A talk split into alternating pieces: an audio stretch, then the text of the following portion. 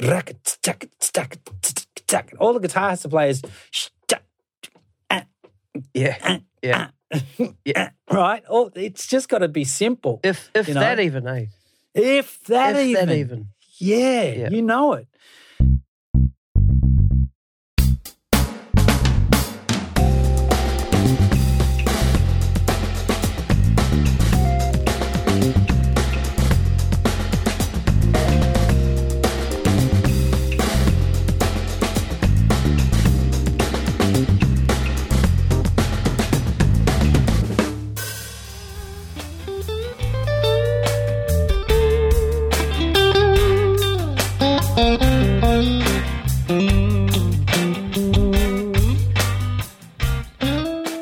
My guest today is Phil Ceberano. Phil has performed, played guitar, recorded and written music with many of the finest musicians this country has to offer over the last 30 years. Phil spent many of his touring and recording years as co-songwriter, collaborator and musical director, producer with his sister Kate Ceberano. Phil also runs a school holiday program, Rock Academy, for young musicians and also continues to track guitar and create content in his studio, Aloha Studios. On top of that, Phil is creative director for Flourish PR, a PR company operated by his wife Angela. Now, this conversation with Phil was a lot of fun. Many laughs, beers, nuggets of wisdom, impersonations, theories, mantras and stories. When I'm putting these podcasts together, I ask my guests to send me some music which I can use for the intro. I chased Phil up a few times, and yesterday he just said, "Stuff this, I'll write and record a track especially for the episode." That's what you can hear now. And he's called it Stevie Burps. You can hear the whole song at the end of this episode. So I hope you enjoy this conversation as much as I did. Ladies and gentlemen, please give it up for Phil Ceberano.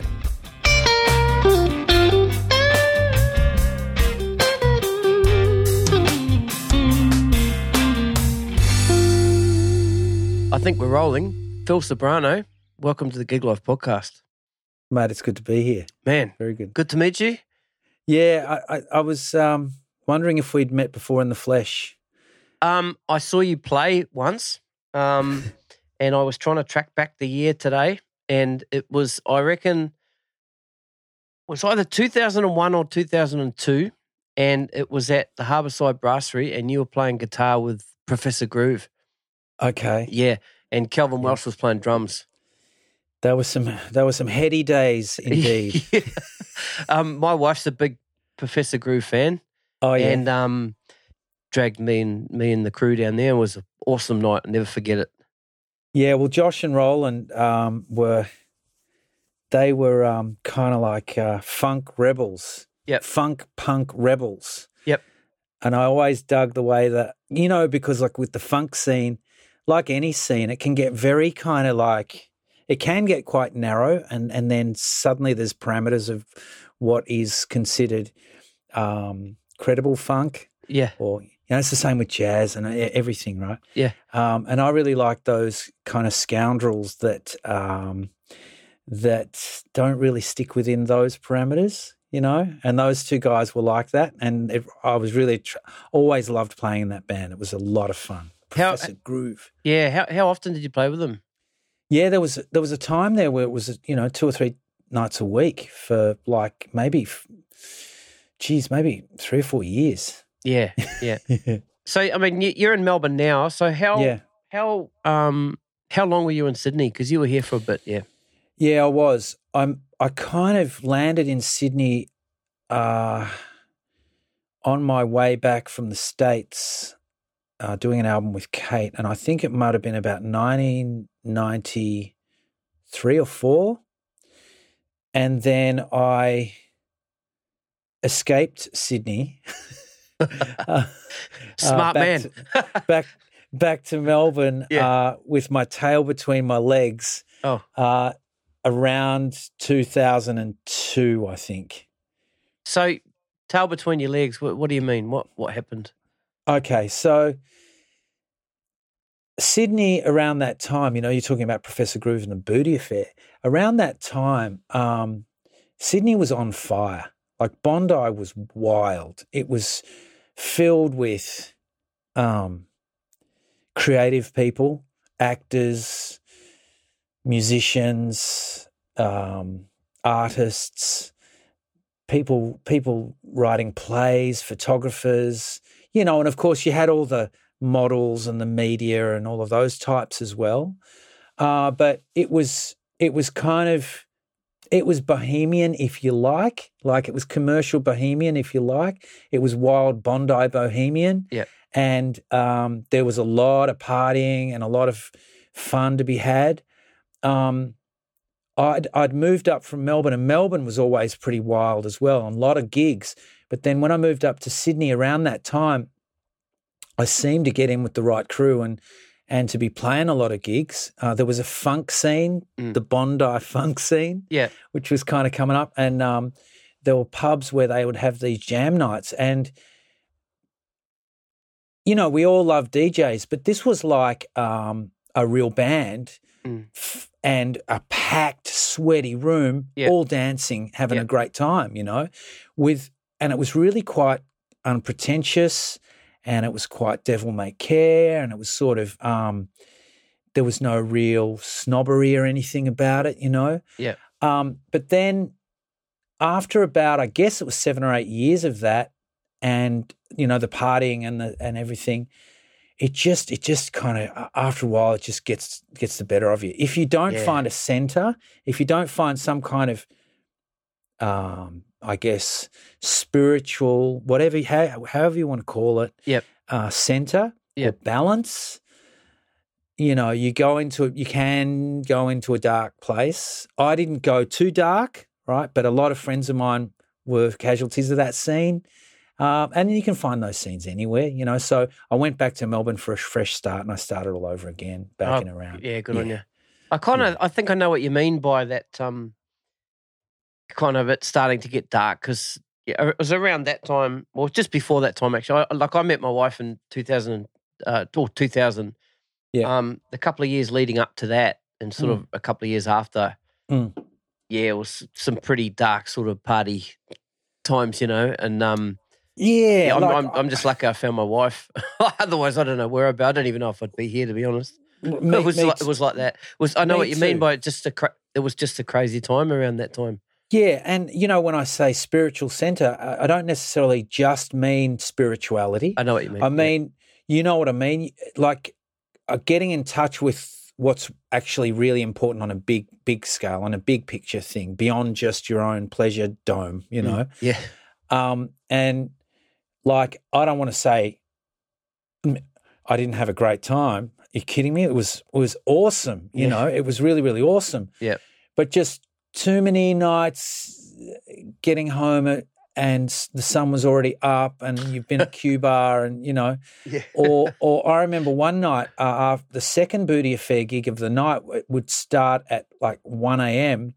and go through till 4 at round midnight and in the Cross. Yeah. And I remember kind of like, well, the positive and negative is the negative was I was sort of falling asleep because I was just completely, you know, done. But the positive on the funk and the groove, and you're playing with someone like Kelvin Welsh, and you're playing one guitar part for 15 minutes. Yeah. Those Professor Groove jams, you soon learn about the pocket, you know. And for sure. And learning to kind of like, okay, well, I've just played 8 bars of the same thing. Now I'm going to play another 8 bars and it's going to be even funkier. How do you do that without changing it much? You just lock in with Kelvin. You know, you listen closer to where he's putting the hi-hats and the kick. And there were times where it could go for 10 minutes on a real, and then it could lift without any kind of dynamic lift necessarily, but just pocket. Yeah. And I learned a lot about that. Back then. Yeah. So that was the kind of the positives and minus of that scene, and you know, really learned a lot about music, you know, then. So it was a good time. Very cool. Let's talk a little bit about COVID-19. You know, the last bunch of guests I've had, we've kind of started with that because, I mean, obviously like I said, it's the elephant in the room. Like everybody's life's changed, and And what I have been asking is what you were doing up to, you know, maybe a month or two before COVID hit. Yeah. And then from when COVID hit, what got blown out and where you're at now? Yeah, okay. So I've ended up wearing a lot of hats down here in Melbourne. And I have a lot of different projects on the go, and a lot of different options. I've got corporate gigs, I've got pub gigs, I've got a full-time gig as, excuse me, I just burped because of I do it all the time. Awesome cold beer that I've got. Oh, yeah, actually, I've got a I've got this module and it's got a noise gate on it. Yeah, it's great. Perfect for burps, eh? I'll send you the setting. Yeah, fantastic. Yeah. So, what was I saying? So I wear a lot of hats. So I've got my full-time gig as of like 5 years ago has been and still is as a creative director with our family business. My wife and I have a PR company called Flourish PR. Yep. And that's been a real eye-opener and a real education and a fantastic insight into the way things are, the way hype is created, the way communications, the way you communicate your brand, all that sort of stuff. I've learned a real lot about that, and I've gotten into social media and content creation, filming content, editing, and learning about social media and marketing through that. So that's one of the things I do. Another thing that I do is I run a school holiday program called Rock Academy. The interesting thing with that was that sort of 4 weeks after the lockdown started, we had a Rock Academy planned, which is something I can talk about at length. But basically, it's a school holiday program where we get young kids to prepare for a gig. So it starts Monday, and they've got the gig on Friday. We obviously, because of COVID and the lockdown, we had to take that online. And I was absolutely blown away that, you know, we got 20 kids, so we got 4 bands, and they online through Zoom, the way we're talking now, put the song together, put an original song together. One of them would become like the engineer and record the parts that would be emailed in, right? And they'd write and produce the song, and then they made a film clip. Right, they'd all send in. They'd all send in their little videos that they'd take on their iPhones and send them in. And then we had like a live, online, sort of viewing concert on the Friday night, which was great. You know, so that was happening before the lockdown. I got a gig cancelled, a massive corporate gig cancelled, on the day that they were going to have the Melbourne Grand Prix, and they cancelled that on the day they cancelled it. So then the corporate gig I was to have that night cancelled. Huge gig. They paid, and it was all great. Oh, good. But it was a really big gig that we do that I've done every year for the last 7 years. And then from then, pretty much all gigs, like we all know, are done, and we're not really certain when they're going to come back. So exactly. Yeah. Exactly. So that's where we're at. The thoughts that I've been having on this, if I can share them, please, are that what we have to get back to, and when you're doing a podcast, you run the risk of feeling like you have to speak in very profound terms the whole time. Nah, not this podcast. Right. But you say how you want to say it, man. What I've been thinking of a lot is that we have to come back to the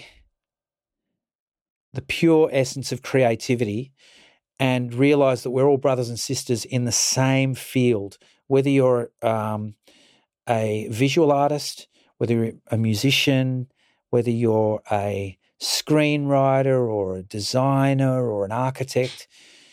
I'm not going to use that fucking Ben Lee quote. If I hear that term again, right? I just want to go out and I want to punch myself in the face. I don't know what it is, so you're going to have to say it one more time. You know what it is, brother. You. We're all in this together. Oh, you said it. I got it. Boom. Right? I think that's the only Ben Lee song I know, to be honest. Yeah. Oh, good on him. Bless his heart. Yeah, for sure. What I was going to say is that creatives, the new norm should be that we are one. If you're a creative, we're all one sort of thing, and we all can share and adapt and in the same way as my wife took me on board as a creative director in a PR company because she just said, no, you've got great ideas. You think and live and breathe outside the square. You're perfect for this because we're in it. You're able to look from outside and actually maybe come up with some ideas that we would never have thought of, right? Yeah. That's the essence of creativity. When you're writing a song and you write, let's say, Nirvana Smells Like Teen Spirit, which is a sort of an adaptation of Wild Thing with a little bit of one chord difference, right? Yeah. Right. But they look at it from a different angle and they talk about the content within it is about angst and teen suffering and, you know, all of that with Dave Grohl on drums. You've got a hit because they haven't contrived it from commercial interest or from a record company's kind of thing. They've just gone, well, that's where our heart's at, and let's think from a creative perspective, a true spiritually connected creative perspective. I know I'm sounding a bit whack, right? But no, you're But this, the new norm for all of us is that, like, you know, an example, and I know I'm kind of like, I'm riffing here, but like I've got a mate who's an incredible drummer, but he's also an amazing animator. He does incredible animation stuff. Now he'll go, okay, pivot, shift. Now I'm just going to do some more animation, you know, and some animation stuff, you know, I play guitar, I do gigs, I'm a band leader, I'm all of that sort of stuff, but I might think about doing some voiceover stuff. Yep. Because I'm sitting here now and I'm thinking of, and with my mic, you know, and I don't know, we need to all. Just on the, hang on, I want to paint a picture of you doing the voiceover here. Yeah. So Phil is wearing what looks like a leopard. It's a leopard print cardigan. I stole off my wife. Yeah. Right. Leopard skin cardigan. He's got a bear in his hand. His hair's a little bit whack. Yeah. And so just do that voiceover again. Just do that. Okay. Well, you know, the voice that comes to me if I was to go there with the way I'm sort of dressed and feeling right now. Let me take you there. Oh, you want to know where I got this from? All right. So we've got a 58 Les Paul here. I've always been a Telecaster player, as you know, but I found that when I was playing the big festivals, you know, the big concert halls, the telly just wasn't thick enough, you know, and so Jeff Beck gave me this 58, and you know, it was heavy, it was thick sounding, didn't feel right, but the next gig we played was like Wembley Arena, and it was perfect for it. So it wasn't by choice that I chose this guitar. It was simply because it was practical. There you go. That's where that's the zone I get into. Right. That's brilliant. Yeah. You know, the generic English blues guy. Yeah. Yeah. Very good. I was thinking that was either Jimmy Page, a little bit of Jimmy Page there. That's it. Yeah. A little bit of Jimmy Page. Yep. Yeah. A little bit of Keith. A little bit of Keith there. It's but you're probably generic. You're a lot more, what's the word I'm looking for? You're a lot better with your words than Keith probably would have been. Sure, yeah. Keith on a good day, perhaps. Or yeah. You know what I love about some of those guys? Yeah. I love it when Jimmy Page speaks, and it's kind of up here, isn't it? It's like, you know, Robert would come to me with all these lyrics, and we'd be like, you know, can't you write a song about a sexy girl? And instead you're coming to me with songs about freaking Gandalf and gnomes and all that. I'm like, what the fuck? What's this, you know, Lord of the Rings? Oh, too good.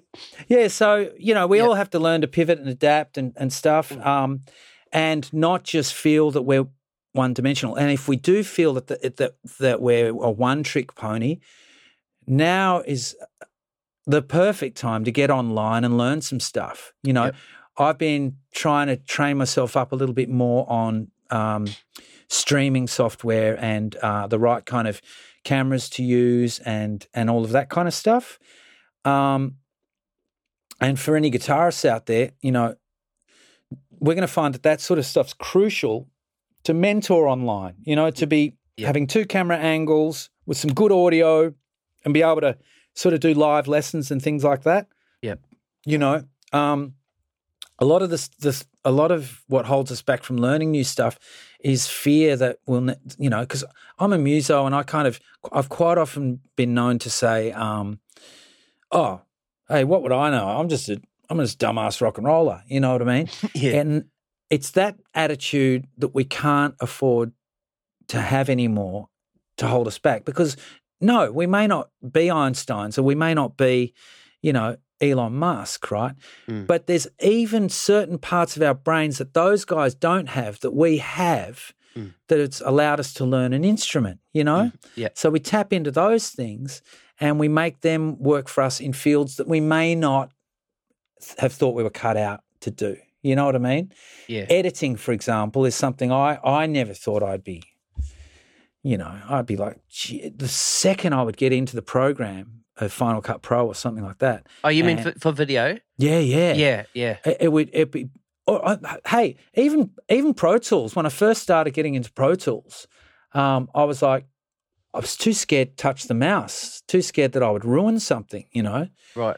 It wasn't until I realised that it all stays in the brain of it, you know, that you can actually undo and stuff, that I felt free enough to move forward with it, you know. Yeah. Right. But yeah, so I think we can all come together and help each other out and create new ways to move forward, you know, after this. That was a very long-winded response to the COVID question, but... No, it's cool. I'm only going to be positive about this because there has been some really positive and great things that have come out of it. Yep. And you can only really focus on that because that's the only thing that's going to get us through. Yeah. You talk about... You just talked about then the video and the streaming and stuff like that. There's kind of two sides of this at the moment. Some people, and I, to be honest, at the start of all this, I said I will only look at stuff that's really high quality and sounds really good and it's like the whole nine yards, right? Yeah. And I kind of thought that until I started watching Peter Northcote's videos. Yeah. Right. Peter does spend a lot of time, but I think what's great about Peter's stuff is that there are mistakes there. Yep. And, you know, it's there for everybody to watch. And it's got those mistakes in it. But people are watching it, man. You know, you nailed it. You nailed it. You nailed it, because what Peter has is heart. Yeah. Peter is a caring, loving guy, right?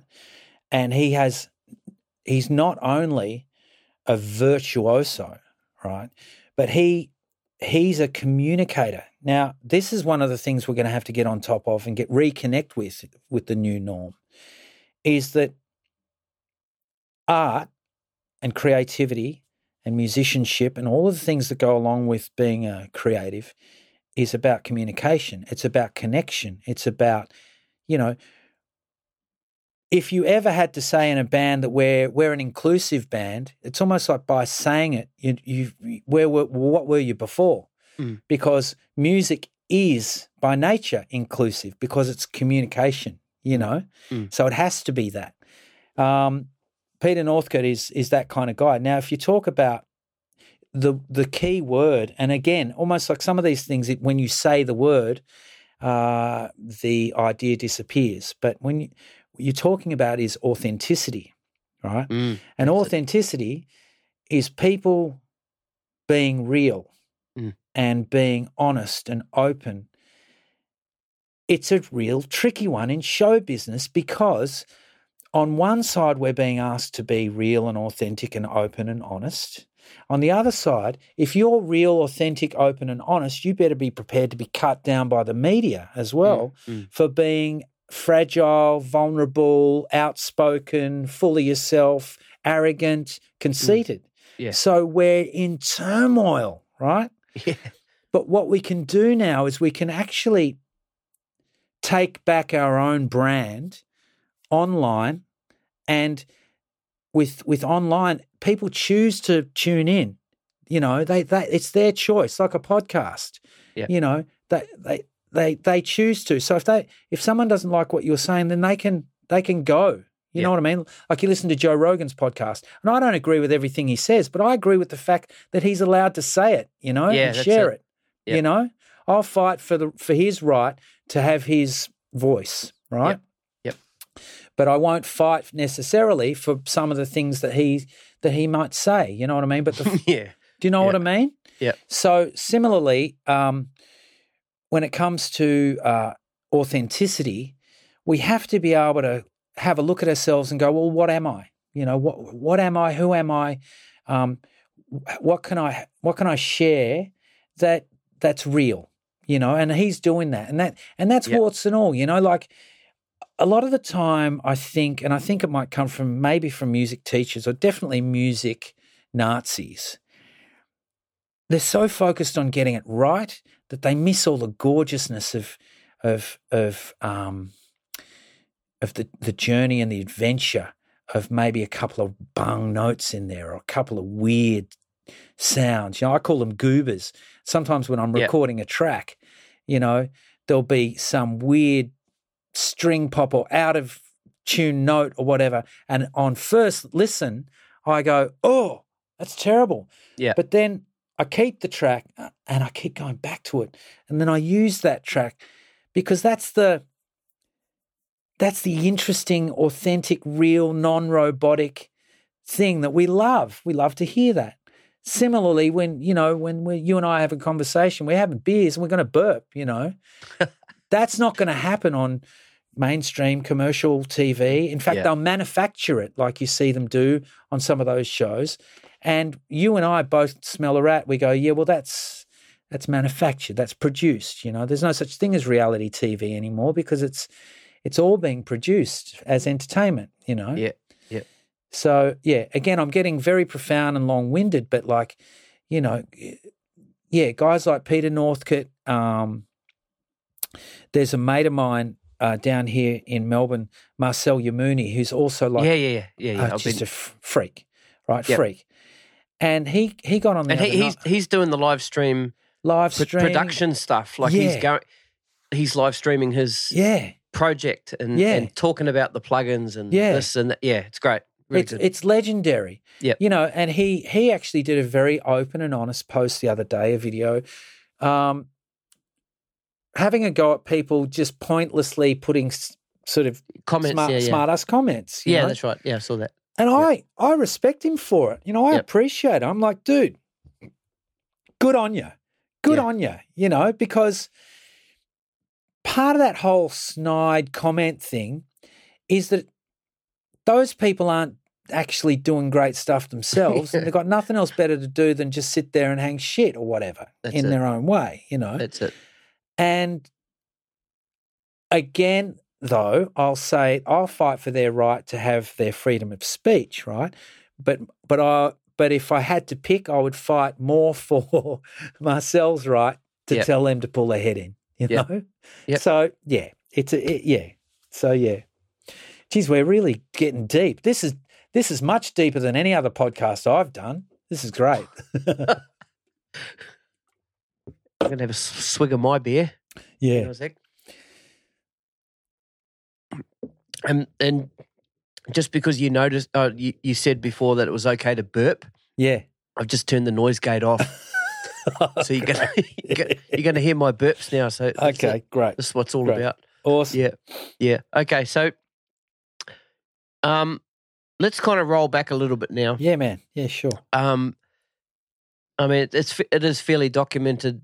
You know, your career and yeah. A mate of mine has a podcast, the Guitar Speak podcast. Yes. Matt Wakeling, and yep. you did an episode with him. Yeah. So I recommend people go back and listen to that because that's really good. So we'll touch a little bit on some of that stuff. Yeah. So I want to know where you're born and sort of your musical upbringing, all of that. And we'll sort of we don't have to go through all of it, but just basically, and let's sort of just lead up. Yeah, sure. Yep. Okay, so here's the story. I was born in Hawaii. And my father was in the United States Marine Corps, and he was a trumpet player, and he was in the marching band called the Drum and Bugle Team, and so they after it was in the early 1960s as a sort of a goodwill PR sort of thing, they toured around the world. And they were quite famous at the time, very precision marching and, you know, throwing the trumpets in the air and fantastic sort of stuff. And my dad was a sergeant, and they were out in Australia, and that's where he met my mother. And then it was a wild romance, and then he came back and took her, like, months later and took her back to Hawaii. They got married and had my older brother, myself, and then Kate was born back here in Australia when we moved back, when I was about 2 or 3.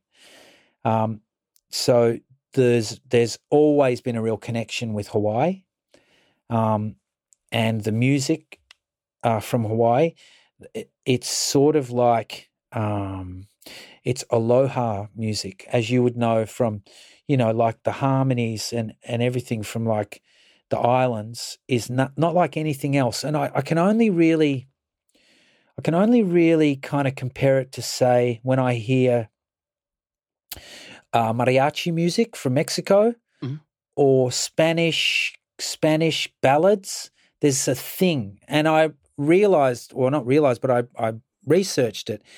And actually the whole ukulele kind of Hawaiian singing style comes from Mexican cowboys that really went over to Hawaii in the early days to as cattle cowboys, and they've got that way of singing that's sort of, I don't know, it's very moanful, and you know, so that's had a real connection with me musically and sort of embodied itself in Kate and I.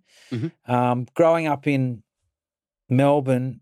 In the late 60s and 70s, my dad is a martial arts legend, mm-hmm. in the field of karate and Filipino fighting arts, and so we all trained in karate. Kate didn't, but my brother and I still train, and my brothers have become quite successful in that field as well. Mm-hmm. But this sort of like. This is an interesting thing, and I think we've spoken a little bit about this, but this is where I kind of developed my fascination for heroes and heroism, mm-hmm. and mentors and people to look up to.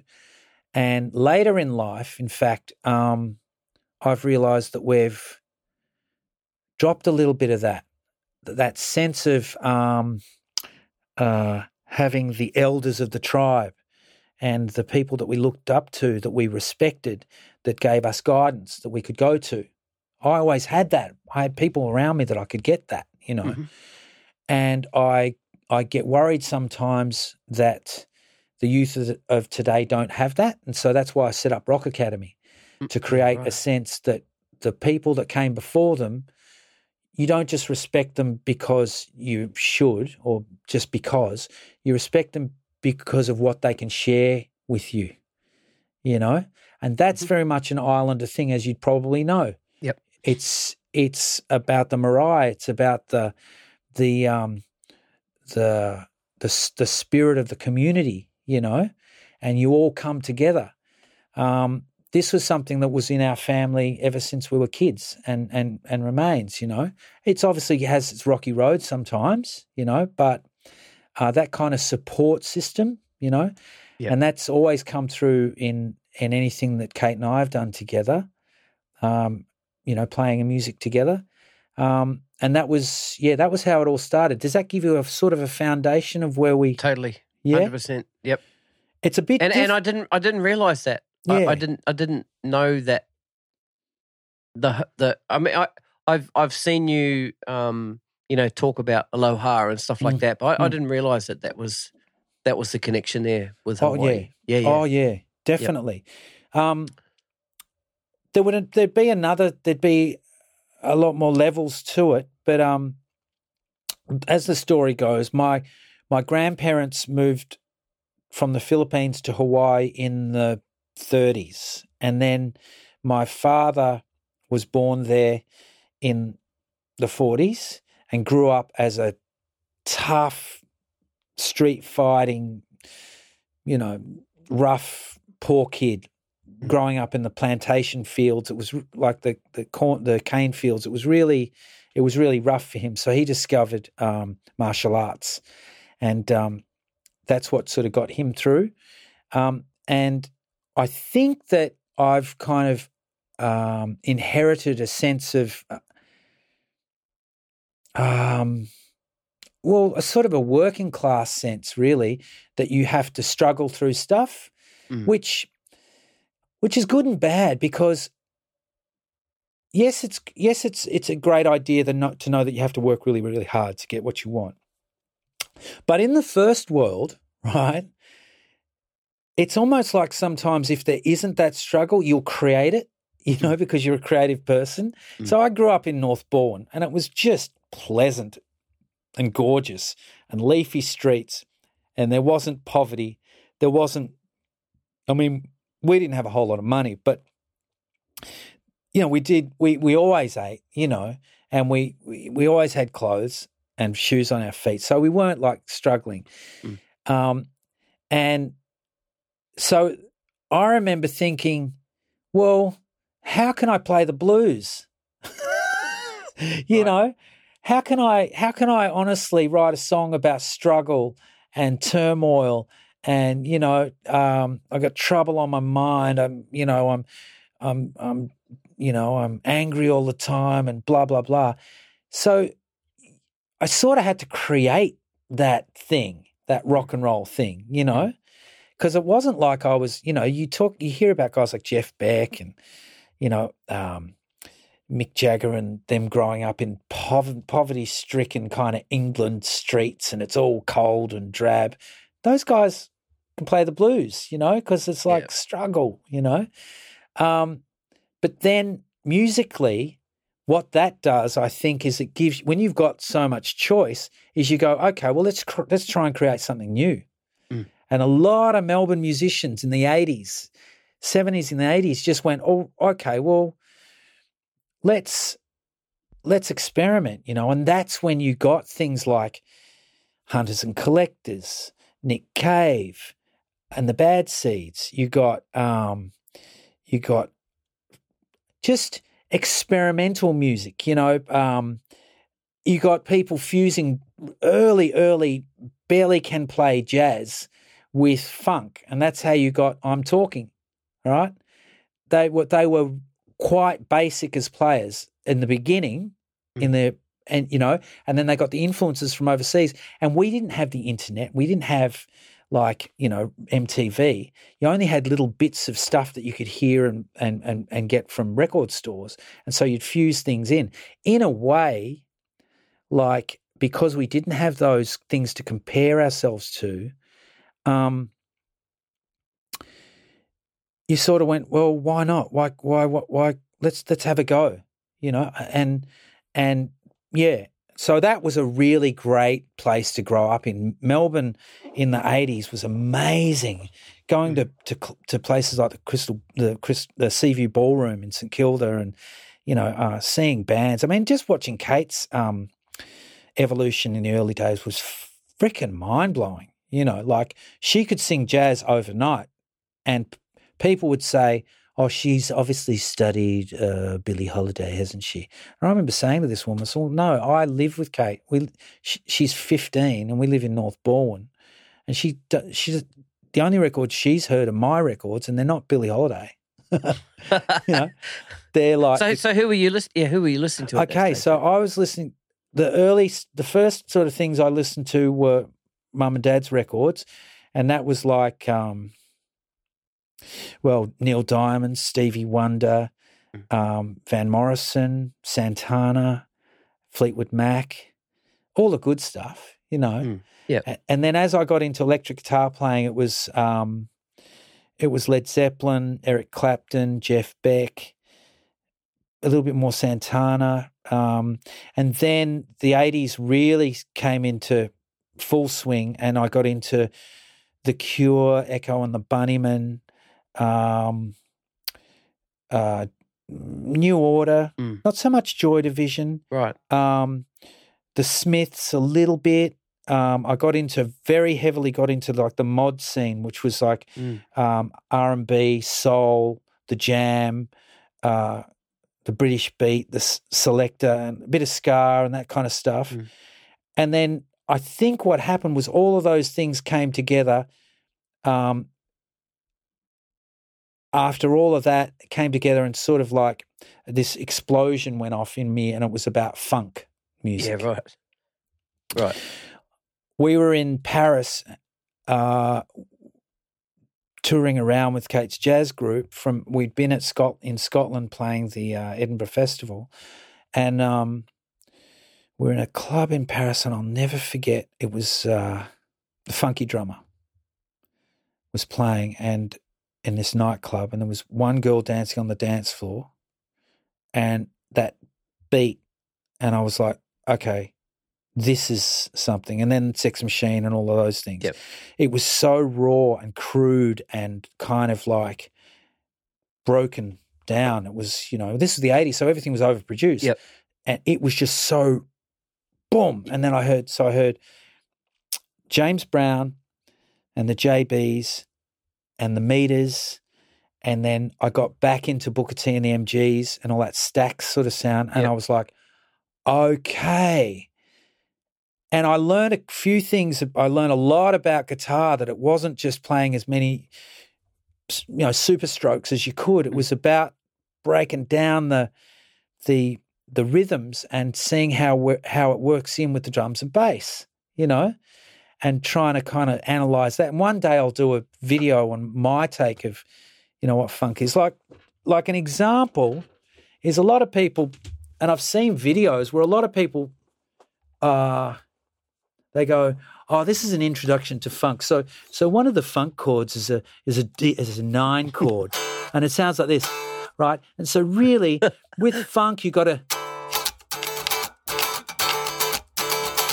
and they do that, and it's like, well, yeah, that's like that. That's part of it, but really, it's more like, and it's not about breaking down those notes. It's more like just kind of feeling the groove in your soul and kind of breaking.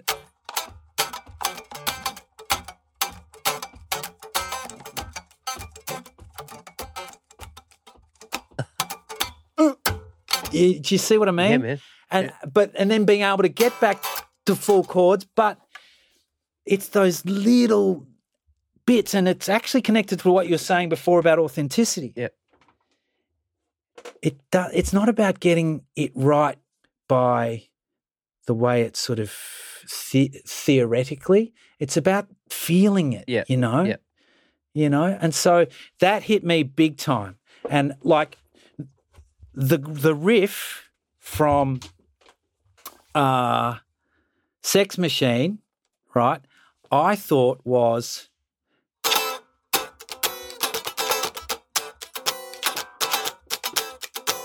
right, yep. Which sounds pretty funky. Yep. It's actually, the riff goes,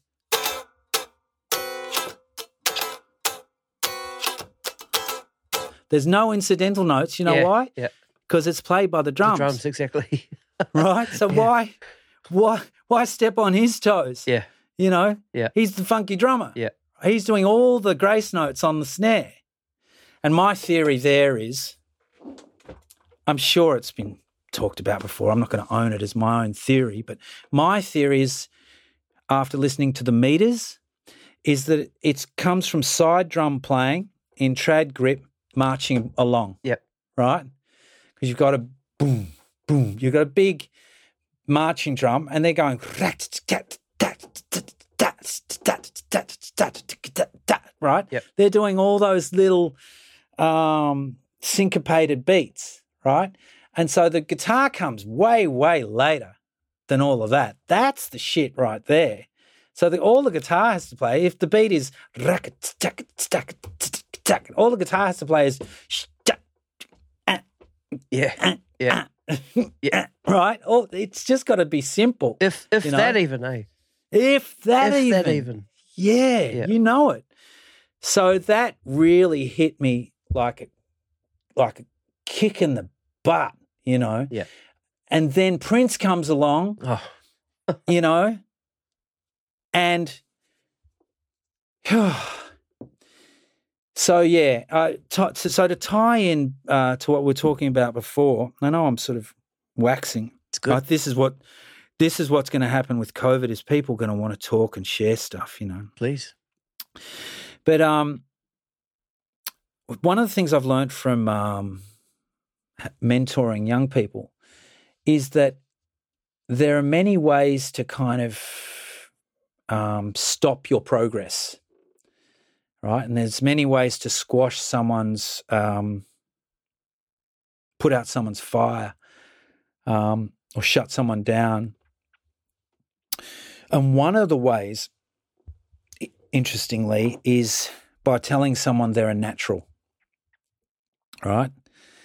You tell some kid they're a natural, right, and it does a couple of things. One thing it might do is it might make them feel like they don't have to work, right? Another thing, it sets them up as their own hero and at a benchmark that's they're going to have to reach every time, right? Common folk call someone like Kate a natural, but I know she works really, really hard and has always worked really, really hard at her craft, you know. Someone's not a natural. No one is a natural runner. They get up at 4:30 in the morning. You still got to practice. Still got to practice, regardless. You know, I know what you're saying there, and I understand that. And some people, you know, may be natural, and they may find some things a bit easier. Yep. But still, we still got to practice, man. Like there are some physiological things, for example, that are a wonderful predisposition to a certain skill, right? Yeah. Like, you know, vocal doctors can actually look into a person's voice box and go, okay, these vocal cords could work really well for singing. You know, a sports scientist can look at a person's physique and go, well, that person's cut out for running. Exactly. Yeah. So if they put in the work, that they could really do that, you know. Mm-hmm. But when you say someone's a natural, then you go, well, I could never achieve that because they've got some kind of gift, some God-given gift, you know. So why would I try to attempt to be like them, you know? So when someone like Prince comes along, I don't know about you, but I just went, oh, my God, I'm not worthy. This is beyond. This is ridiculous. Right. And then you realise hours of isolation of practice and sitting in there, working the studio and working the groove and just hours and hours and hours and hours of it, you know, days, 10,000 hours, you know, the whole deal. Yeah. Same with Jimi Hendrix, right? They say that he was practicing and playing guitar the whole time. 10 years after I was into Hendrix, you know, and I'm thinking all those amazing guitar solos that he did, they must have been like one takes because they're so natural and they're so in the moment and blah, blah, blah. There was a bootleg of his home demo tapes where he was his actual solos note for note that he would then go into the studio and play. Right. So he's working them out ahead of time because, you know, and he's doing it, you know. So, look, I'm not breaking down the hero myth or the kind of like God-like status myth, but what I'm trying to encourage is it takes a lot of work. Yeah. And it takes a lot of focus on, okay, I'm going to get into this style now, you know. I'm going to get into this thing and I'm going to break it apart and I'm going to try and work out how it all works, you know. That's a lot of work, and that's what you've got to kind of do. That's part of the deal.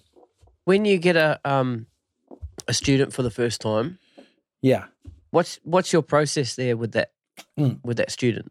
Well, I don't teach. I've sort of helped a few.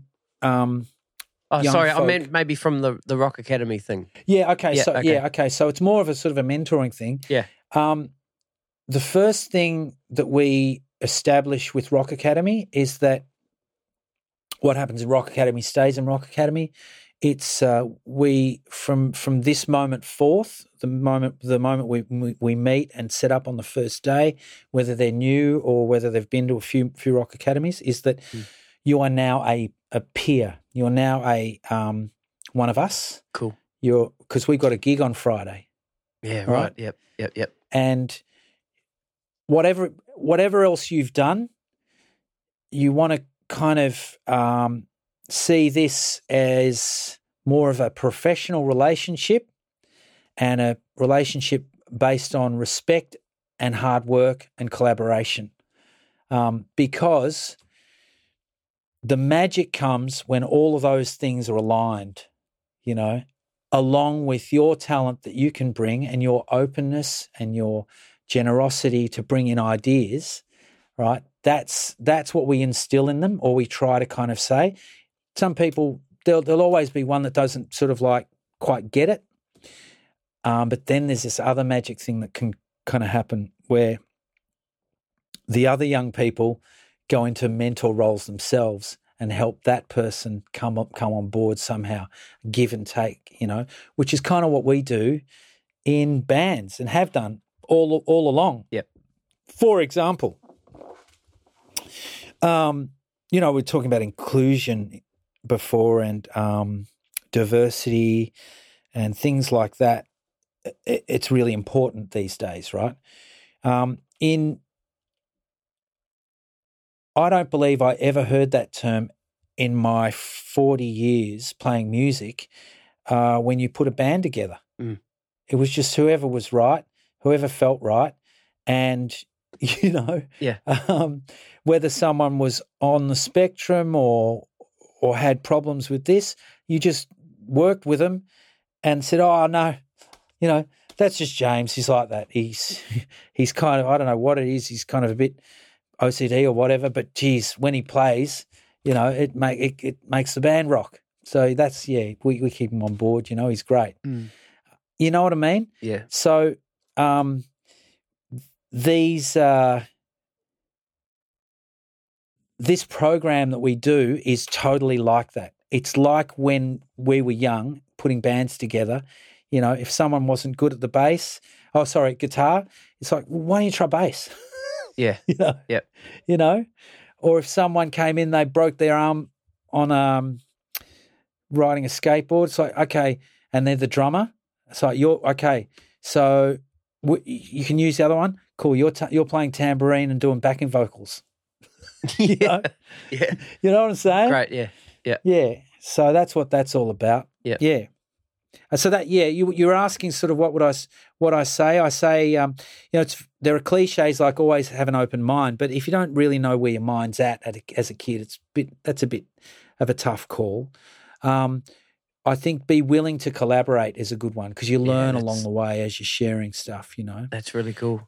Yeah. I think that's awesome because, you know, when you think of one-on-one teaching and, you know, I've done one-on-one drum teaching and stuff like that, I never really thought of it like that. It's like every now and then you'd talk about, you know, when you are in a band situation, you might have to do this and this, but most of the time it was just, you know, me and the student me in a room And then maybe it was just my bad teaching or something. No, that's not what I mean. But look, for me, like I learnt drums for a while when I was a kid. Yeah. And the one thing that, you know, I'm learning paradiddles and I'm learning double stroke rolls and I'm learning, you know, different things. And I was like, what? Where's this going? Yeah, where's it going? Yeah. Where's it going? I just want to play in a band, man. Well, I just want to play in a band. Yeah. And if that teacher had said to me just one time, if he'd said to me, okay, so you know how we've been doing paradiddles, right? Here's why. Let's say you're playing with a band and you need to do a roll around the toms, right? But the roll has a certain amount of numbers. Yeah. And you need to be as good on your left hand as your right, right? Because you've got to get back to the groove, right? So today's lesson we're going to don't worry about the drum fill and don't worry about paradiddles. Today we're going to work on the groove and how that would sound in a band so that when we do the roll, you're not going to lose it coming back to the groove. Yeah. So giving it context the whole time is really important, and that gives a person a sense of purpose and a sense of self and where they fit in things. Yeah. You know what I mean? Yeah. And I think that's the thing that's always brought me back to what it means to be a musician. You know, where do I fit? You know. Very cool. Now we've gone pretty deep, brother. We've gone pretty deep. Early days. Hang on. Yeah. I just burped off mic, actually, so I was going to try and cue a burp up there, but that's gone. No, it'll come back. It's good, mate. Now, I want to talk a little bit about martial arts and the crossover between, you know, the discipline that you learn in martial arts and into music. Okay. Has there been a direct crossover? Absolutely. Yeah, okay. Without doubt. Yep. Without a doubt. Yeah. It's and we talked about it a little bit before, you know, it's not the guy with the 1,000 kicks. This is Bruce Lee. It's not the guy that has 1,000 techniques, or it's the one that has one technique that's done 1,000 times. Right? So the thing that you learn in martial arts, the discipline of that, is that you need to do basics over and over and over and drilling and drilling and drilling. You speak to a boxer and they've got their routine and they might have the most wicked right hook. That's not going to stop them from drilling and drilling and drilling that right hook, you know, and working out ways they can maybe, you know, place their feet so it can just be a little bit, just that tiny micro bit more effective, you know. And because it's physical and because you're training with another partner, there has to be respect there. Similarly, with a band, there has to be respect. Yeah. You know. So there's absolute correlation, and it's kind of helped me. It's helped me a lot, actually. And I continue to train and I continue to learn. And even if that was the only thing that I take away from it, is that in life you have to be learning always. You have to always be learning, because if you stop learning, and it doesn't matter what it is, anything, just learn something new. Yep. If you stop, your mind actually contracts. It's like a muscle. If you don't work it sort of like contracts, you know. Yeah. I think it's a law of physics. That which doesn't expand contracts, you know.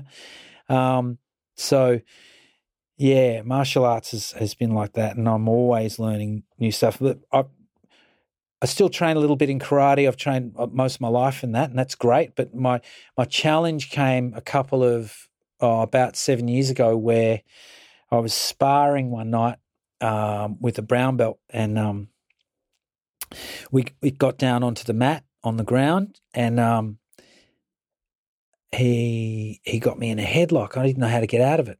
And I'm like, shit, you're a black belt. You've been training all your life. You don't know how to get out of a headlock. Yeah. Yeah. So I said, right, well, I'm going to create my mission here, and that is to go and learn ground fighting. So grappling, BJJ, you know, jiu-jitsu ground fighting. And so that then I can go back into karate and reintroduce the grappling and the throwing and all of that stuff, which would have been in karate and still is in many ways, but bring it back into our style so that we're capable on the ground as well. So, you know, yeah, so always learning. It's very, very challenging. It's demanding physically because I'm 54 or something now, and that sucks ass because – you know, your body just, your mind says, yeah, go, but your body just won't do it. So I have to be a little bit more clever with it. Yeah. But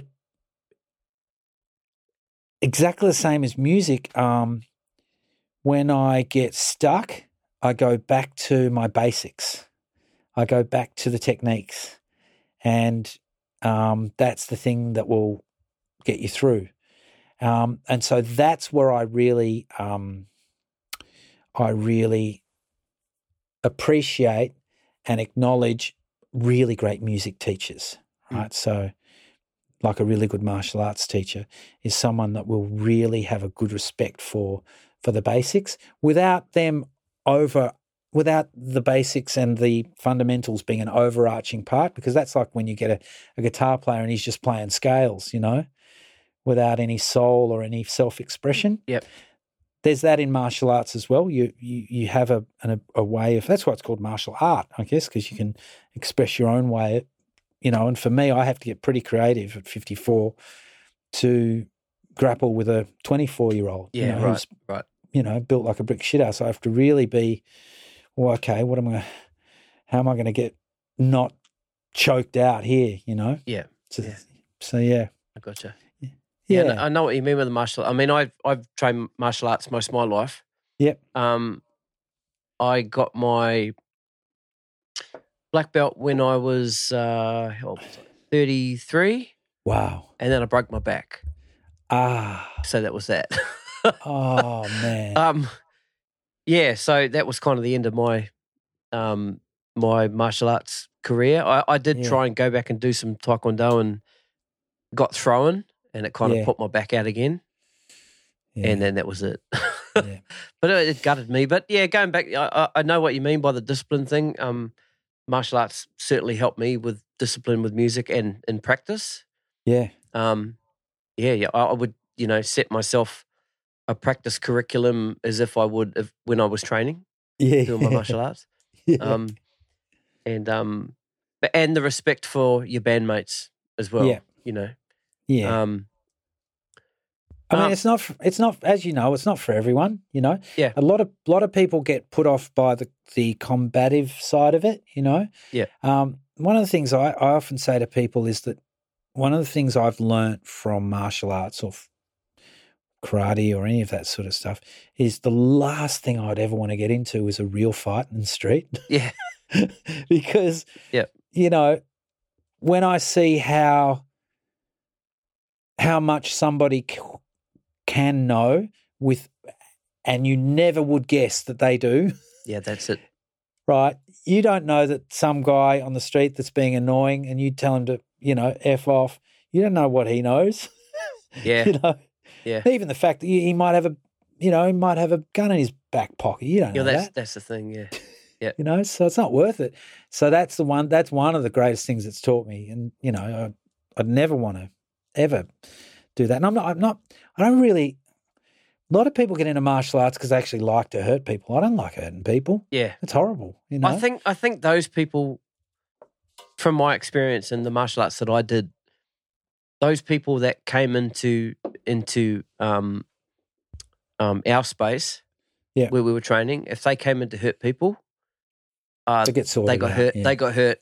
Yeah. Not by me, but the master. No. My master.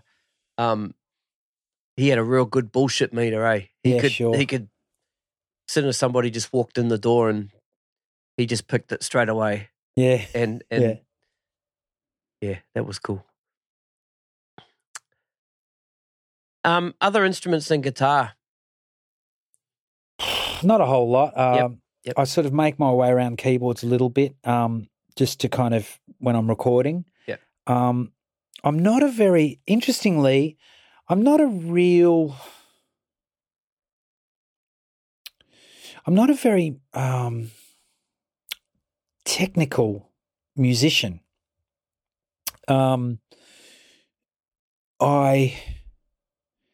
find it difficult. My brain doesn't really take too easily to like the mathematics of music. And I'm really, really fortunate to have some of the most incredible musicians around me to work with and slot in with. Yep. So I'm able to describe certain colors and things musically, yep. and they're able to do that, you know. Yep. And if there was one regret that I had in my life, and that is that I didn't focus, or I probably couldn't have focused because I didn't have the ability to, but that I didn't actually get a bit more of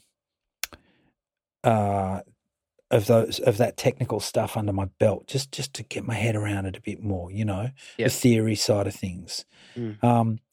I reckon when I have kids, which is probably going to be soonish, will have to be soonish, is I think I'm going to kind of really encourage them to learn piano, yep, and music, and be able to read a bit of music and do it like a fun thing, yep. you know, yep. because you hear so many stories of people. Well, two things: to learn music, piano, and learn another language. It just does so much for a young person's mind, I think, and brain, as far as development and keeping them open to concepts and new learnings, you know what I mean? Like I've seen a kid who learns piano, knows all the notes, can read music. They'll pick up a guitar and they just go, oh, well, that note's that, so blah, blah, blah, blah, you know. And then soon enough they can play bass, guitar, you know, and then they'll pick up a saxophone. I'm Jesus. You know, yeah, this comes back to what we were saying before about the naturals. With that you only get so far with that. You still got to fucking practice. You do, but what they've got is they've got that foundation of having learned how to read and play music, so they know what the notes are. So they just relate it to the instrument. Yep. And go, you know, I've seen it. I've actually seen young guys do that. You know, it's fantastic. Yep. It's amazing. Of course, I've also played with those freaks that can play every instrument and they just have that thing, you know. And they're a one in a million. You know, they're really a one in a million. But there are some of those guys out there. Oh, yeah oh, definitely. Gee. Do you mind if I just go to the toilet for one second? Mate, go to the toilet, dude. Come on, mate. Come on. Don't hold me back. No, are you going to stay? Leave it recording. Yeah, leave it recording. Yeah, it's all good. Yeah, be back in a sec. Yeah.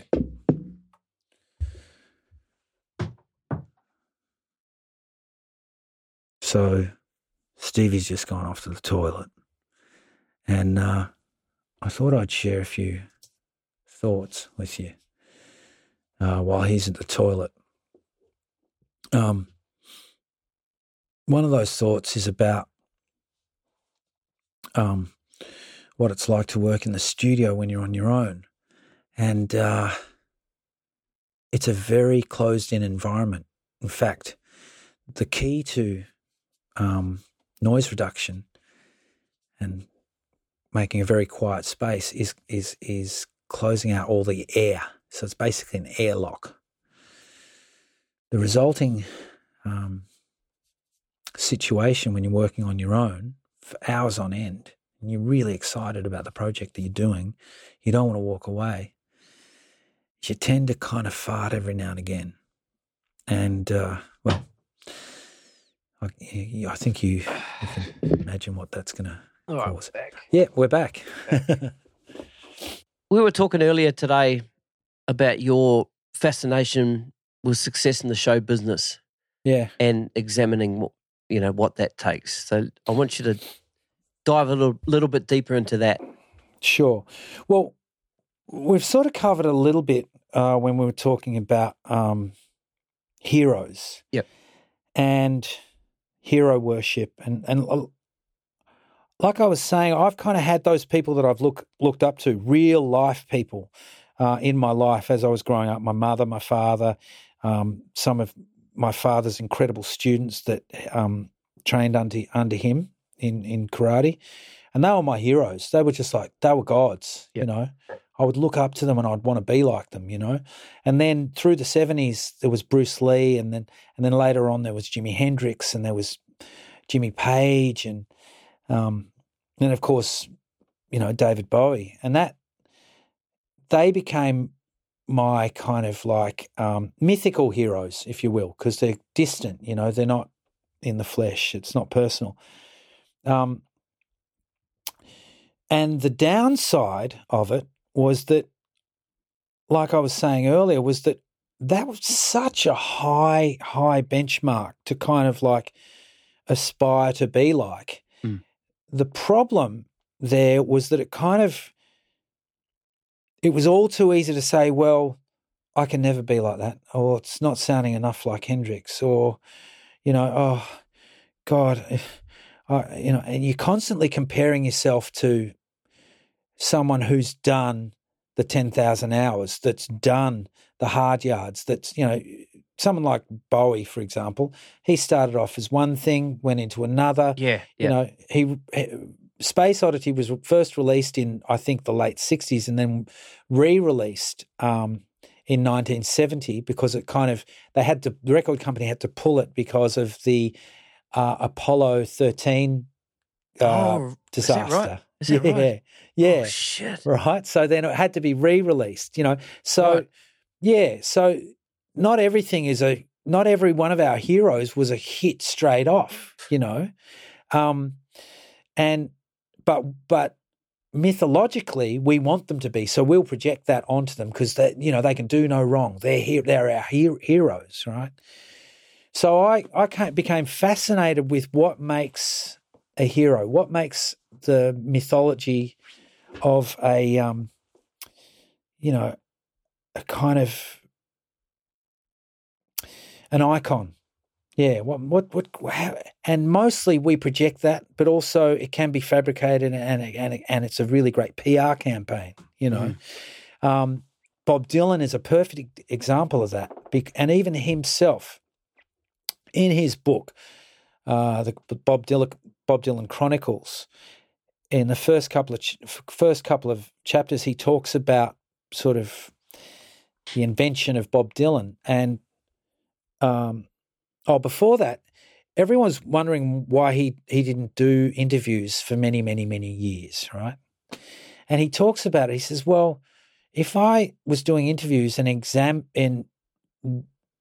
deconstructing how I created Bob Dylan and how I write my songs and what they mean and gave the formulas to how to do it, it's giving away the myth. Yeah, yeah. It's also not letting people put their own interpretation or their own swing on things, right? So he was like, I'm just going to put it out there and let people decide for themselves, right? I'm not going to claim to be the Messiah or anything or the next, you know, I just write what I feel and I'm just going to throw it out there. That's one side of it. Now, the myth creation side of it is that one of his biggest influences in his early career wasn't the other folk singers, wasn't the other musicians, wasn't Woody Guthrie. It was Woody Guthrie, but one of his biggest driving forces was his publisher, an old Jewish guy that lived uptown New York, and said, you know, give me some of your songs and I'll sell them off to TV commercials and pop stars.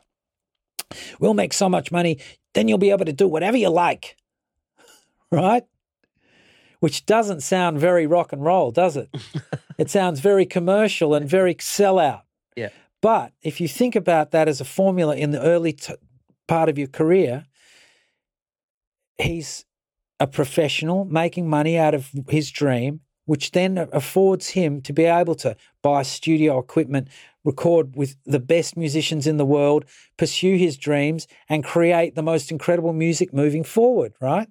So, but you don't let that story get in the way of the myth. So therefore, you tell that 30, 40 years later. You don't tell it in the moment. Yep. Right? So it fascinated me, really, really, really fascinated me. The myth was that he jumped a freight train you know, with his guitar, and he came into the stockyards of New York and then hitchhiked his way into New York City and slept on the streets, you know. No, he was in a heated, beautiful big old Buick with a friend of the family's, sat in the back seat. They dropped him at Port Authority right in the middle of New York, and he stayed his first couple of weeks in a cheap hotel, right? That's not as sexy as the other story, is it? So don't let the truth get in the way of a good story, yeah. Right? Create the myth, you know, and keep – because – and it's not untruthful. It's just that that's part of rock and roll. Yeah. That's part of the thing you have to do.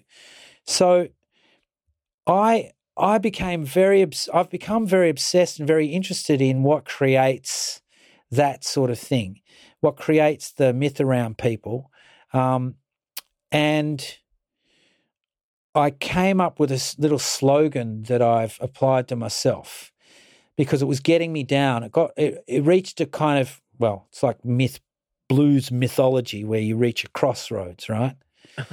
That's a whole other thing, you know. Yeah, yeah.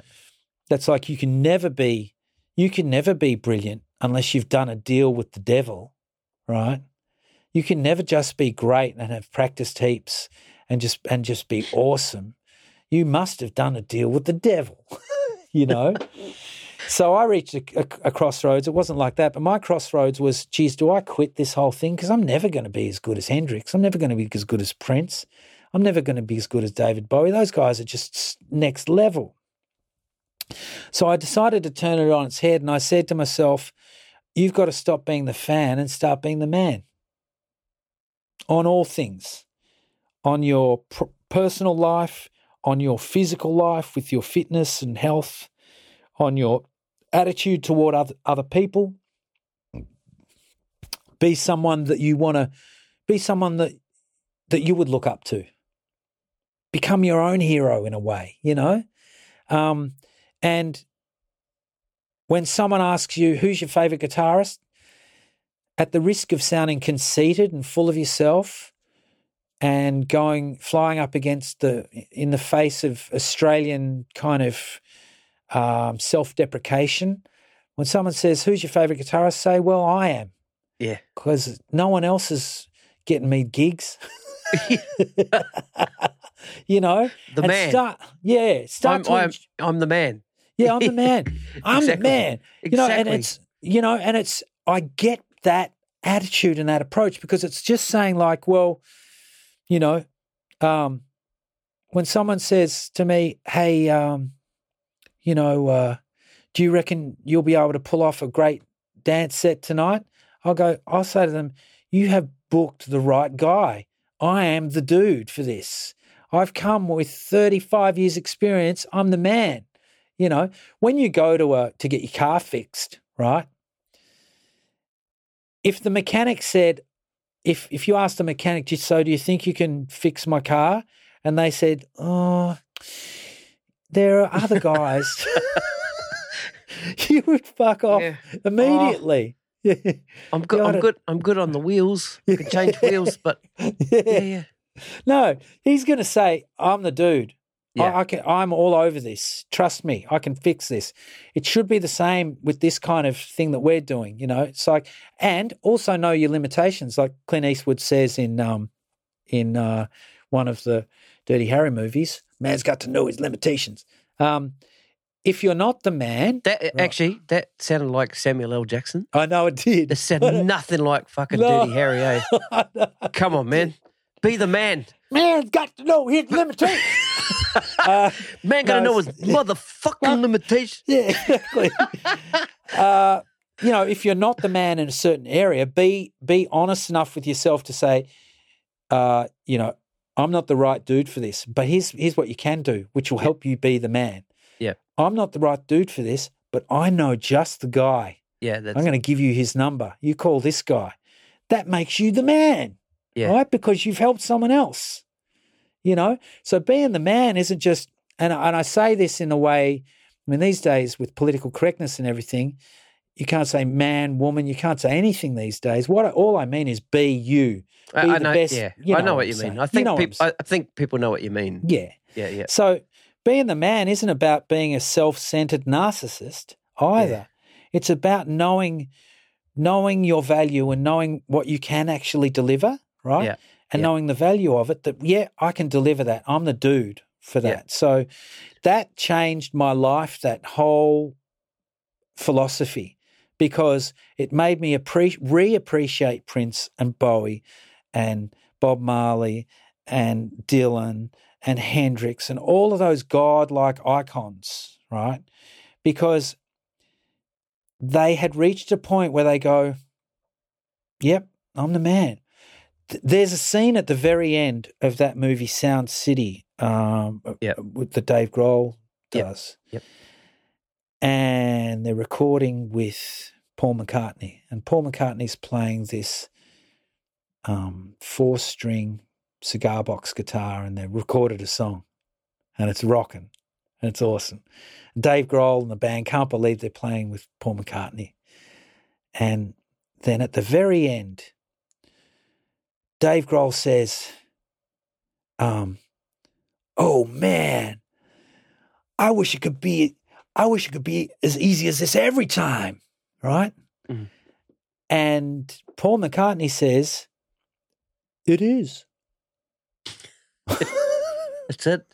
Hey. Right? Yeah. Because you can be certain. There's no certainties in life, right?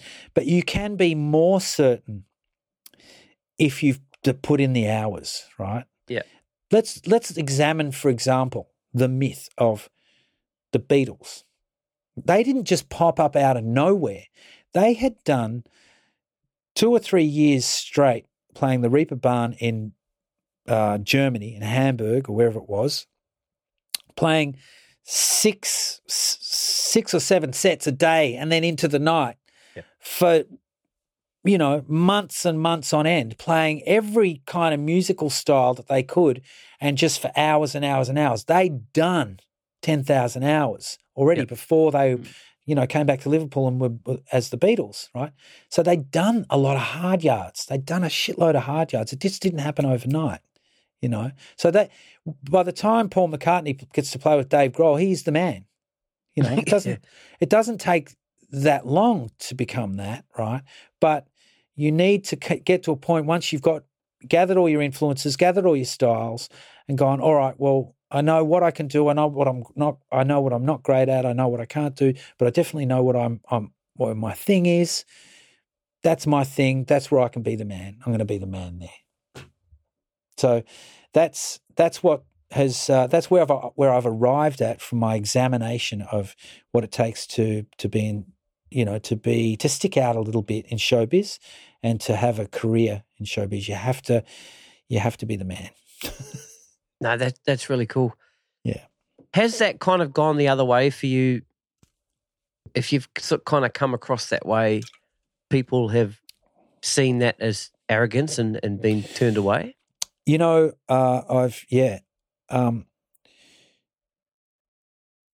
in the world, I've kind of like seen it this way. Mm. If you speak up, you're outspoken.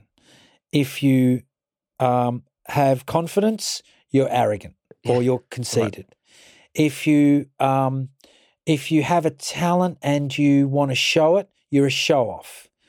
If you are really good at something and you make another person feel sort of insecure, then you're full of yourself, right? There's no escape from the slings and arrows, right? Mm. To be or not to be, you know? So what you can do in show business underneath the heading of the myth is you can actually create humility. You can fake humility, right? You can have worked and done the 10,000 hours and be an incredible songwriter with 500 songs in your vault. And then you come out for interviews and you're really shy. And I don't know. I work really hard and, you know, I really appreciate your your compliments. Thank you very much. And then they go back in the studio and they are motherfuckers. No, it doesn't go like that. It goes like this, you know. But their myth as a personality in the world, in showbiz, is humble, shy, da-da-da. I'm just posing this. That could well be created, you know. That could well be just a part of their act, you know, like the Liam and Noel act, you know, which I find wonderful. Yeah. I find hilarious.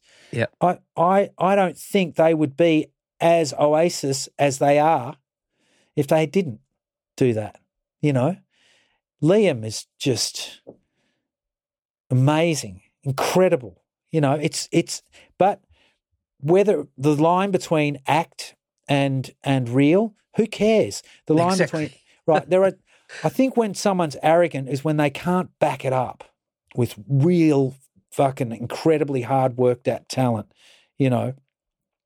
And even if they do have that, you have to have humility. You have to have empathy, you know, and you have to have a sense of care of other people. But I'm way into when someone's confident enough to say, you know what, get that mic out of my face. You know, you're shitting me off here. You know, and the media don't like it because they want to get a story, right?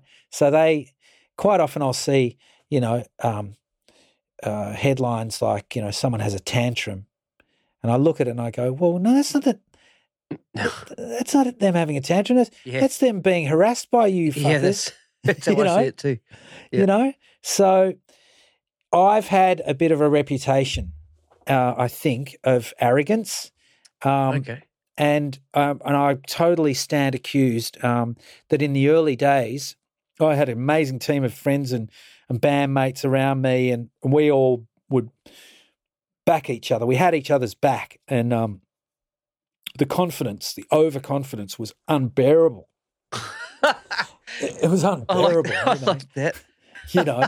The overconfidence was unbearable. It was. It was totally unbearable. But we were too young to know any better. You know? And later in life I kind of I not regret it, but I do look back and I do totally respect why that label would have been placed on me, you know. Right. One of my best mates was the drummer in my band, and he was also the tour manager, and he was also my sister's boyfriend, and, you know, I could do no wrong. He was like, go for it, mate, go. And, you know, we had each other's backs. You know, we were like brothers in arms. And I wasn't sucking up to the right people. You know, I would call a spade, whereas, you know, a lot of young musicians these days have very good advice from very good management that person over there is someone you should butter up. Don't step out of line with that person because he can help you in your career, right? Mm. I kind of didn't get that advice so much.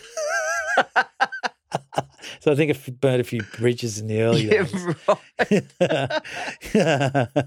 Right. But, you know, I think I've made up a bit of ground, but and, you know, we're talking 25, 30 years ago, you know. Right. But those people have long memories. Right. So can you speak of one particular moment where that has possibly worked against you? Oh,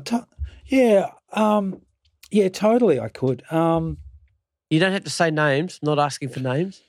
All right. Well, okay. Well,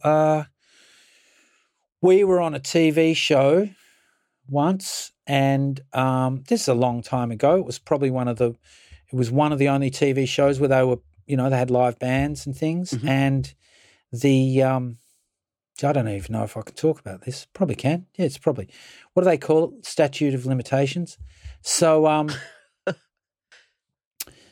Kate was assigned a dressing room. And a young girl came in with a clipboard who was working with the TV show, like a sort of an assistant. and said that Kate would need to share that room with 15 other dancers, right? And I was standing at the door at the time. I said, no, she won't. And the girl said, no, well, yes, she has to because we don't have any other dressing rooms. I said, well, Kate's not sharing the room with 15 other dancers, okay? So go and speak to whoever you have to speak to, but it's not going to happen, all right? Just now, off you go, right. You know, because this is – now, I was prepared to be the bulldog and the doorman and take the fall and be thrown under the carpet, thrown under the bus. Yep. Right? Yep. That's because it's what being a sideman is sometimes, right? Problem was that girl was related to the boss of the network. And we were boycotted from the show for about 2 months. Oh, shit. Right? Right. So and it was a big process to have to get back on and a lot of apologies given, right? Right. So a kind of an example of my youthful arrogance, but at the same time defending what I thought was right, yeah, you know, but not being given the advice that, well, no, you don't. You've got to butter her up because she's the niece of the boss, right? So I found myself in a lot of situations like that where I would just say what I thought. Yeah, right. You know? Right. I mean, later on, there were some situations where later on I'd apologise and meet up with the person. They'd say, oh, no, mate, you were fine. You were just a young guy full of beans. But some of them have said to me, yeah, well, you were never going to work in Sydney again for a few years, but, you know, that's all right. I'm not joking, seriously. No, I believe you. I don't mean to laugh because it's funny. It's like, fuck. Yeah, no, that was, yeah. Yeah, and similar scenarios like that. But like at the end of the day, you kind of have to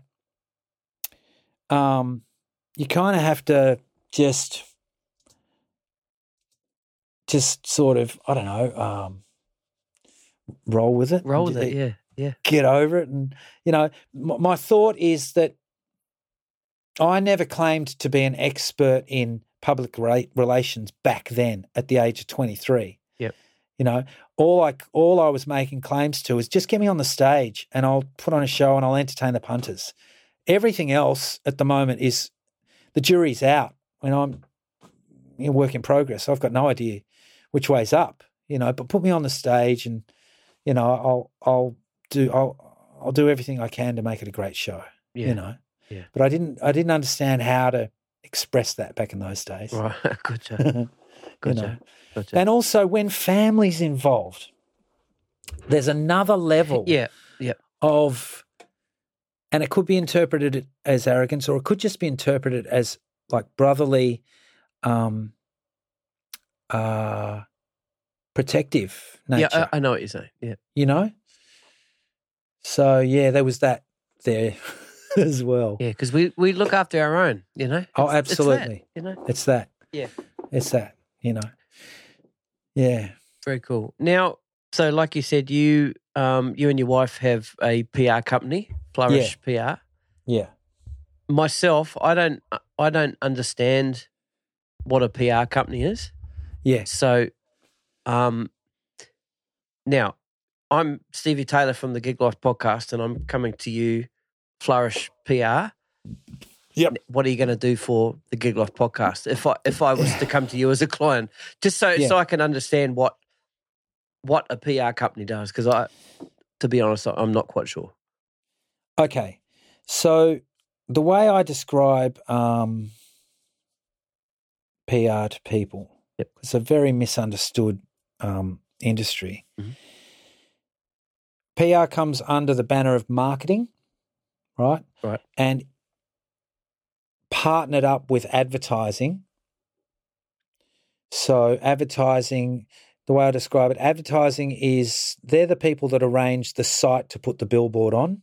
They'll do the artwork and come up with the slogan. Okay. And they'll book the models. take the photos, and they'll put the billboard up on the side of the highway. Okay. Right? Yep. And hopefully it's eye-catching enough to get people to lift their heads up and look at it. And for the 3 or 4 seconds that it's there, right, that image and the slogan and the brand gets imprinted on their brain. Right.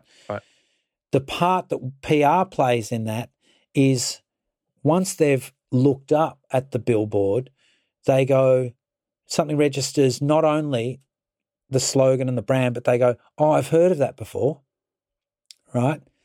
So they've heard of it through an article they've read or an interview that they were listening to or a podcast or an influencer on social media that was talking about it or someone in a podcast mentioning it, right? Right. And so this is all about what PR does is it brings things from the back of the mind to the front of mind. Oh, yeah, right, I've heard about that thing, right? So that's what PR does. It's right. Let's say Tama, right? Pearl. Let's say Pearl, right? Brings out an yeah, good. Okay, you've just explained it to yourself right there. Okay, gotcha. Okay, so we're in a conversation on a podcast or an interview. I'm your PR agent, and I have said to you, if they say Tama, you say Pearl, right? And if you've forgotten to do that, I'm off camera going, Pearl. Okay, right? Gotcha. That's what a PR guy does. Okay. Right? That's it. That's all it is. Right. So then it's up to the rest of the marketing team and the advertising team to link up all of those things. Right. Stevie said Pearl, right? You can find Stevie's endorsement link at the bottom of the recorded version of that interview, right, to the Pearl website where his vlog. His vlog talks all about his latest kit. Right. That's what we do. Right. Very cool. Right. So with your podcast, you know, it could be anything from getting other influencers to talk about your podcast, to get a government body to get you on to talk about how you've been talking to musos and what they feel about a life in isolation without gigs, right? Which gives them a story and it gives you a story, right? And and then that story brings people to your podcast. Right. That's what PR is. Right. That's cool. Yeah. That's really cool. It is, but you can see how it's a very creative field because you have to be dodging and weaving and kind of like and trying to work out how to weave in the conversation. You got to know the trends and what people are looking at and listening to and you got it following and liking and that kind of stuff, eh? Yeah, totally. And quite often with products, when it comes to products, I mean, let's take it away from drums because you've got an affiliation already. You know, I don't. I don't. I just I should have. Well, I play Pearl, and after today. Hopefully I'll be signing that. No, I'm just kidding. Well, just think about guitars, right? Like when I in the late 70s and 80s, early 80s, everyone played Strats, right? And it wasn't until Slash came along, right? And I do believe a lot of the early Guns N' Roses stuff was played on a copy Les Paul. Yeah, it was. Right? Yeah, it was. So he basically put Les Pauls back on the map. Yep. Right? And that's brilliant PR, right? So then a PR company would jump in and say, okay, well, we're going to represent Slash, right, and we're going to create a deal with Gibson. Yep. You know, so they become that person. My wife worked with Sony Music for 10 years. Oh, right. And, and she would do things like Guns N' Roses – coming into town, we need to find an extra $50,000 for billboards. Let's approach Harley Davidson, right?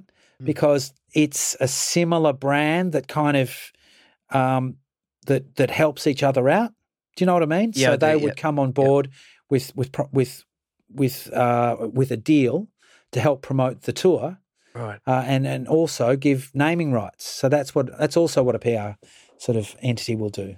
Right. Yes, it's a lot in it. Yeah. It is. There is a lot in it. Well, so, I tell you so what, many variables. Yeah. Yeah, there is. And another thing we're doing a lot of is podcasts. So, oh, cool. Yeah. So, corporates. Who better to tell about a product than the CEO of the company, right? Right. So getting them into a podcast and talking about the company rather than some representative, it's coming straight from the horse's mouth, right? So doing a podcast with the CEO of a company that's selling, I don't know, let's say they're selling kitchen products, right? And getting them talking to someone who's an incredible chef, right? Or someone from MasterChef or someone who's just a really great person that loves to cook. Yeah. It's engaging.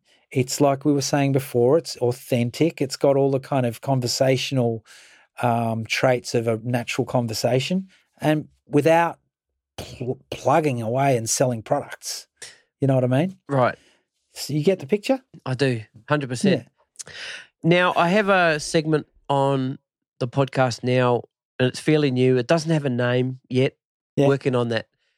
And basically what it is, I have a Gig Life Podcast Spotify playlist. Yeah. And up until a while ago, that playlist has had songs that have featured all the guests that I've had in some way. They may have played on a song or it's their song.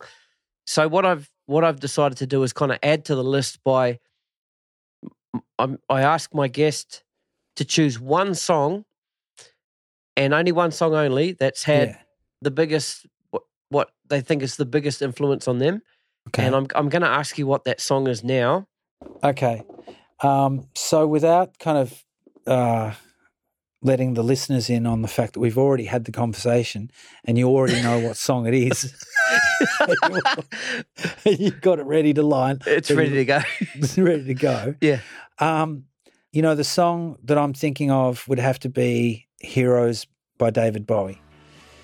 There are obviously probably 100 other songs as well that have had a lot of influence on me, but that song just seems to strike a chord in my heart and soul that, I don't know, of course David Bowie died, it was a couple of years ago now, a few years ago, and I was in San Francisco at the time working with my wife and I got a message on my phone in the middle of the night from someone back here in Australia about Bowie and I sat in the lounge room and looked across the city skyline of San Francisco and played Heroes and just burst into tears and blah, blah, blah.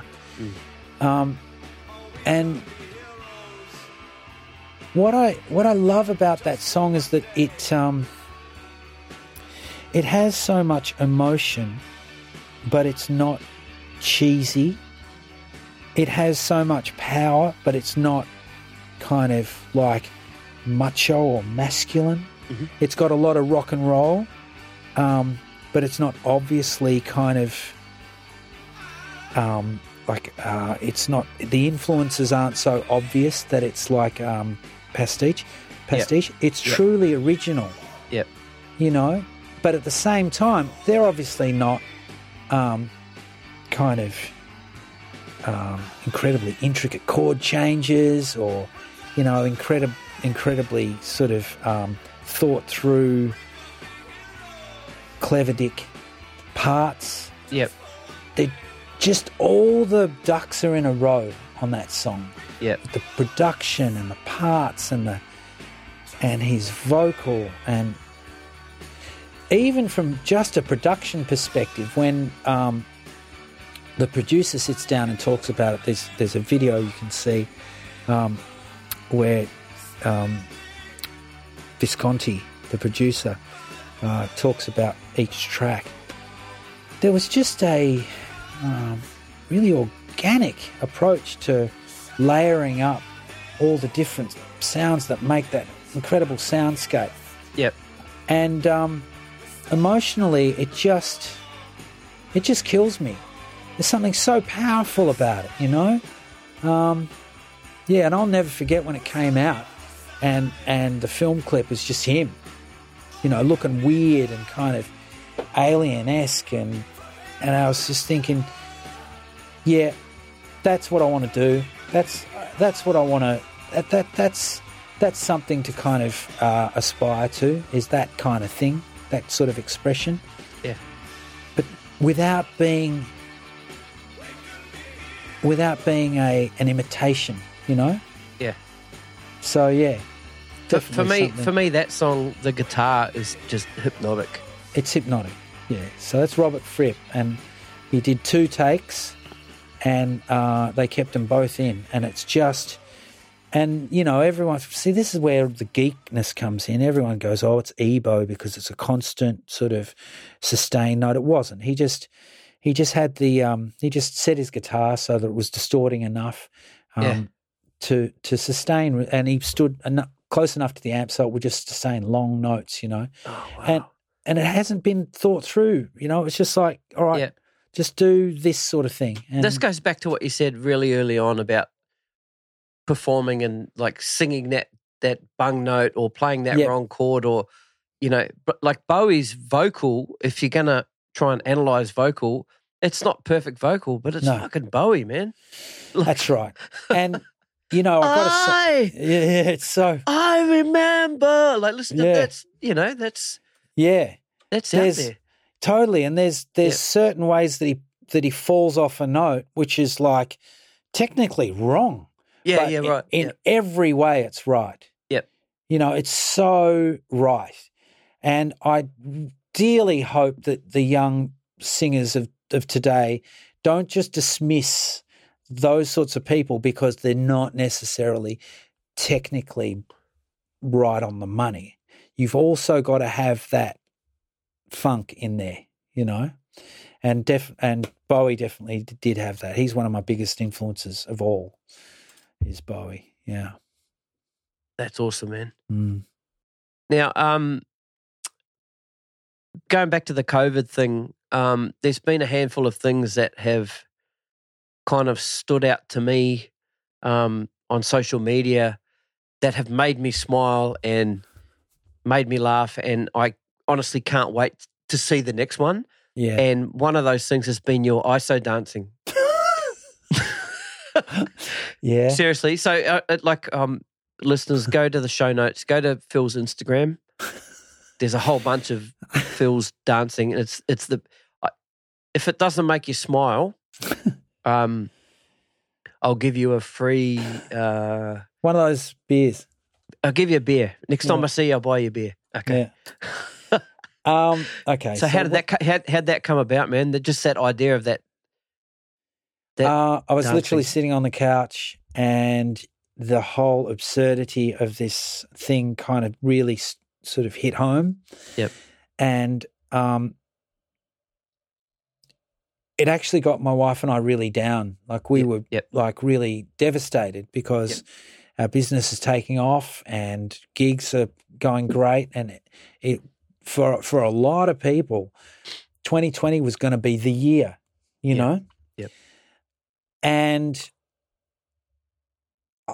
I kept thinking about Gene Kelly singing in the rain, you know, and I was like, you know, the only way we're going to be able to get through this lockdown is by having some sense of fun, absurdity, ridiculousness, you know, lightheartedness, a bit of humor, because the double irony of it is that literally it's an Instagram post that's 15 seconds long, right? And I've literally been sitting on the couch watching Ozark just before it, right? And going, oh. How good season 3, by the way? So good. Fuck. So good. Watch Ozark. Yeah, this podcast was brought to you by Ozark. Season 3. Yeah. Oh, so good. But I was like, you know what? I've got to do something to sort of shake me out of it, you know, because I can't do my martial arts. I can't do my surfing. I can't do, You know, I can't go fishing with my Uncle Jeff. I can't do any of that. I've got to shake this out somehow, you know. And I just started it up, and it was like, oh, that feels good. I look forward to doing this each night, you know. And I've gotten a bit slack in the last few days, I guess, because... Yeah, you have. I have. And I've been down. It's got me down. Got you down, yeah. That's... You know, I actually nominated a couple of people to do some ISO dances, and a couple of people came forward. Oh, good. I'm also doing some 25 push-ups thing as well, which I do every morning. But yeah, you can have that. Yeah, I know. But the ISO dance thing actually makes me feel good, and great. It just is this sort of sense of absurd kind of freedom, and I think more people should do it. My wife thinks I should get on TikTok and all of that. I've checked all of that out. It's a bit next level, but I'll explore it or whatever. I don't, even though I'm in show business and I love doing gigs, you know, but I'm not really great at the whole look at me sort of thing. It's not about that. It's about I gotcha. You know, it's more about, hey, we're all stuck at home. Here's something. I'm just going to do something, you know. Yeah. And here it is. It's, you know, my little offering. One of my favourites is when you're outside the restaurant and the couple walk past with the dog and they don't even look. They don't even and look. And they've seen you. They're like, yeah. They've walked past and gone, oh, fuck. Yeah. Was this guy? I know. Jeez. I know. That was one of the first nights we actually got out of the house. Yeah. I think that's how you captioned it too. Yeah, it was big night out. We're driving around the corner of the pizza shop. You know. So look, I'm inspired. I'll do one tonight just for you. Oh, great. That'd be good. Have you got any requests? Any funky songs or anything? Just anything. Actually, I'll have to go and look. Oh, okay. So on that then. Yeah. There's a whole Spotify playlist of Phil's songs for the ISO dance. So I'll link that in the show notes. Go and check it out. Yeah. Okay, let me have a quick look and just make sure it's not one that I haven't already done. Or even better, just pick a random tune that you love. Moloko, Sing It Back. Done. Thank you. Done. I love that tune. Yeah. Yeah, I love it. That was a great era of dance music. It sure was. It really was. And that was kind of around that time where we were talking, where things started getting a bit dark. Professor Groove time, Sydney it was time. Late 90s, early 2000s, I think it was. Yeah.